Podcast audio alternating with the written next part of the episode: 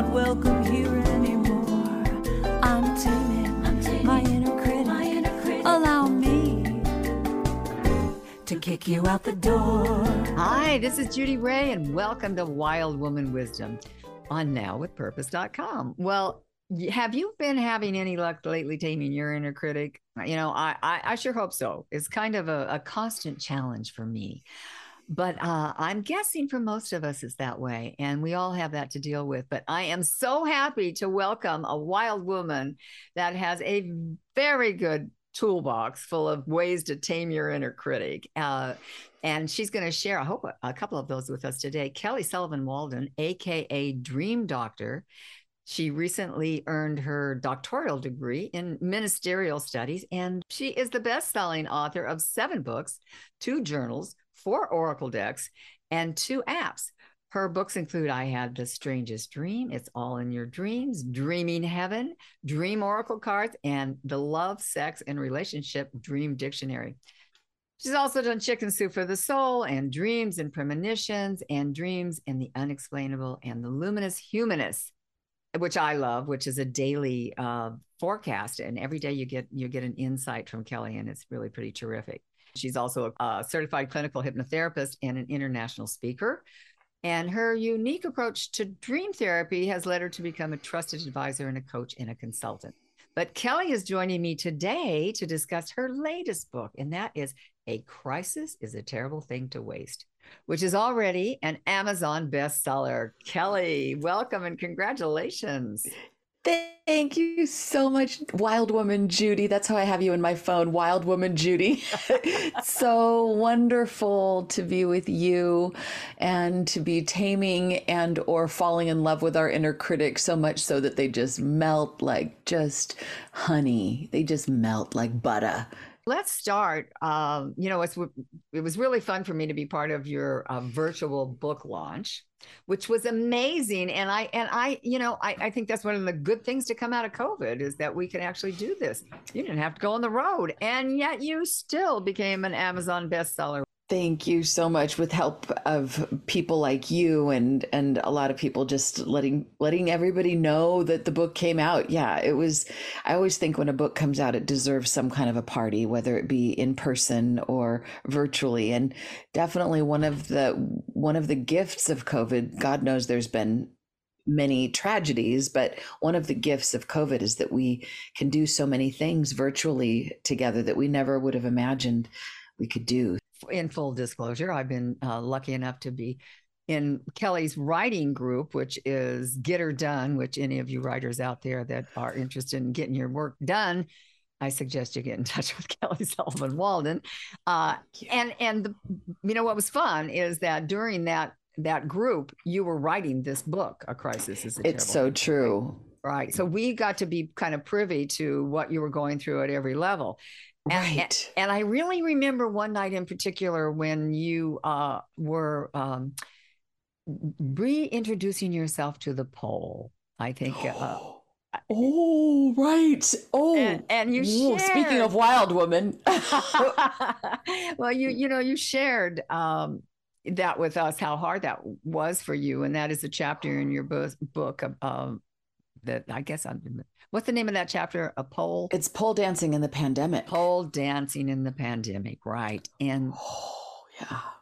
So let's just talk about that for a minute. I, I sure. Well, I'll say that um, one of the things I do right off the bat at the beginning of this book is I give people a little, a little appetizer platter of all the tragedies that show up that are will be in my book, or not all of them, but a lot of them, and and I just wanted to get it all out. It's kind of like saying the thing that you don't want. It's like the elephant in the room. Let's just talk about the elephant first, and then we can talk about the other thing. So I give, I, I ask the reader to imagine that you're on a date with me, and it's our first date and you're asking to get to know me and and and I say, "Well, funny you should ask. I've prepared a document for just such an occasion and it's a very long scroll and I start with um, these are some things you should know about me if we're going to have a date beyond this one. And one of those things is my these are my shame secrets. So one of those is that when I was in my early 20s, 21 actually, I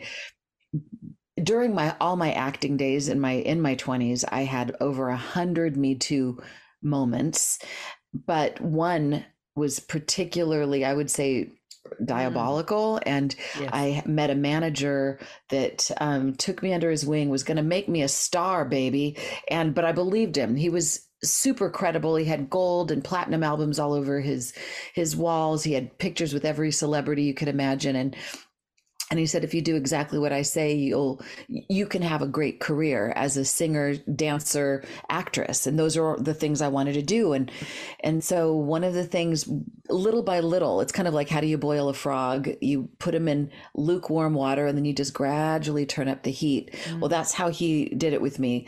Eventually i moved in with him and eventually i was working in a strip club and that happened that it was supposed to be just for one day ended up being for two days it ended up being for two weeks and ended up being for a year.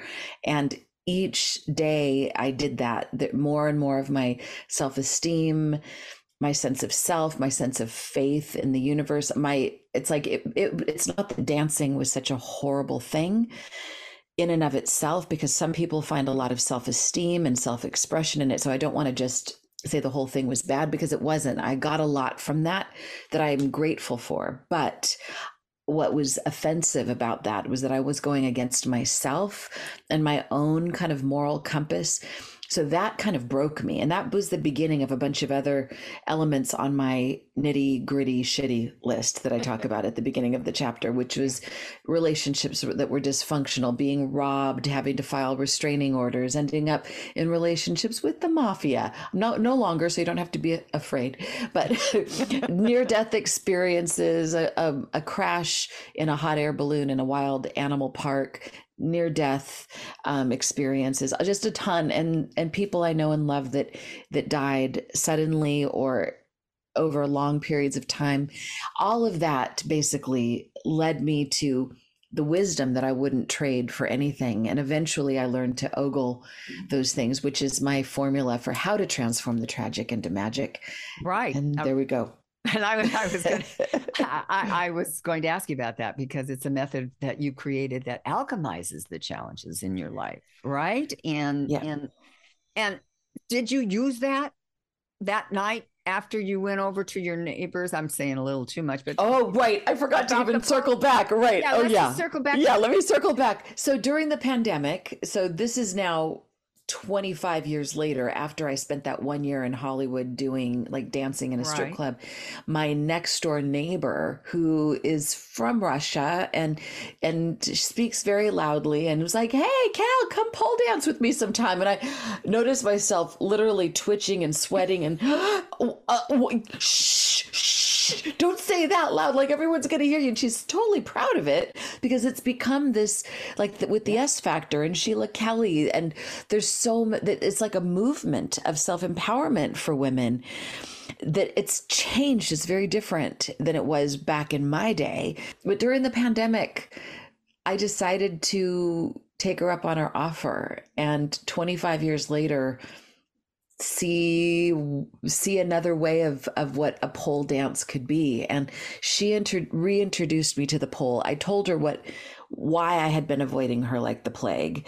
And she cried with me and was very nurturing and said oh my god i have a very different experience of it. The pole is this beautiful, sturdy, it's kind of like a wonderful masculine energy that you can lean on and it will lift you up if you if you allow it. And all the space around the pole is the feminine and anything can happen.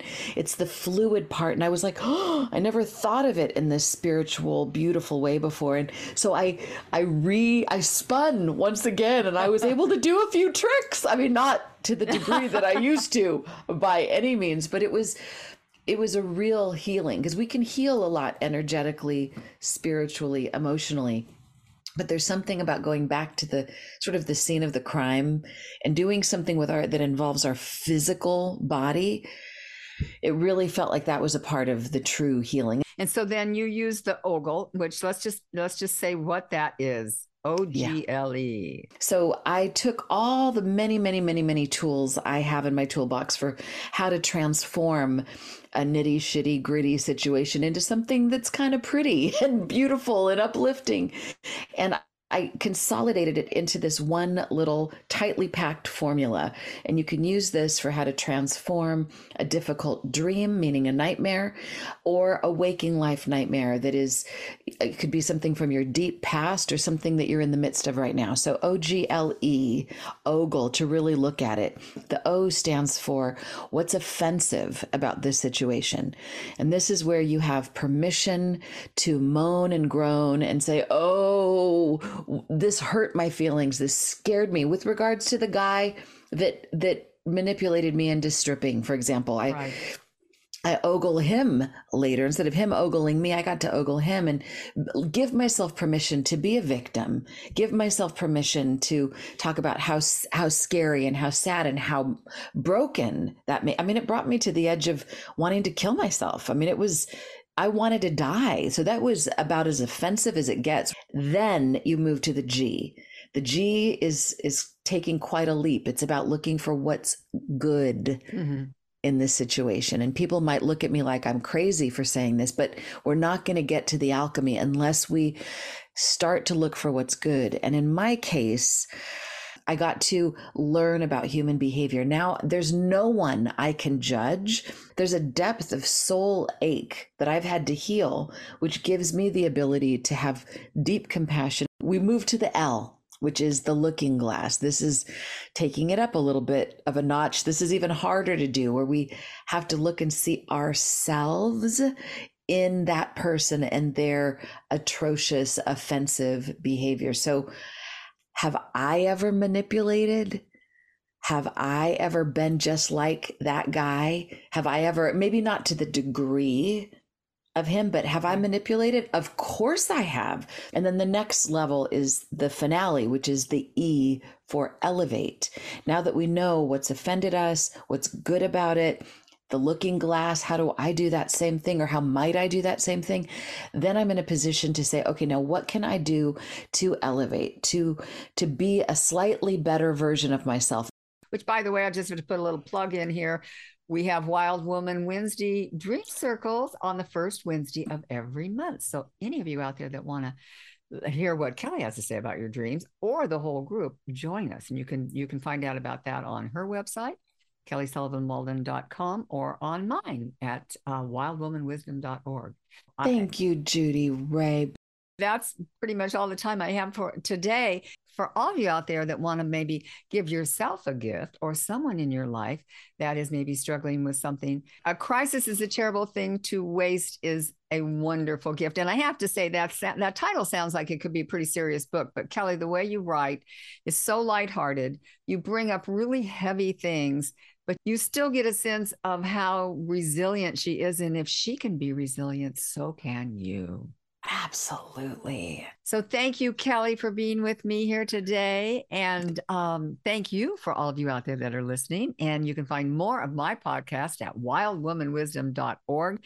And please follow me on Facebook and Instagram. And if you have an inner critic, which I think probably a lot of you do, take my advice and kick him to the curb. I'm taming my inner critic. You have no power over me.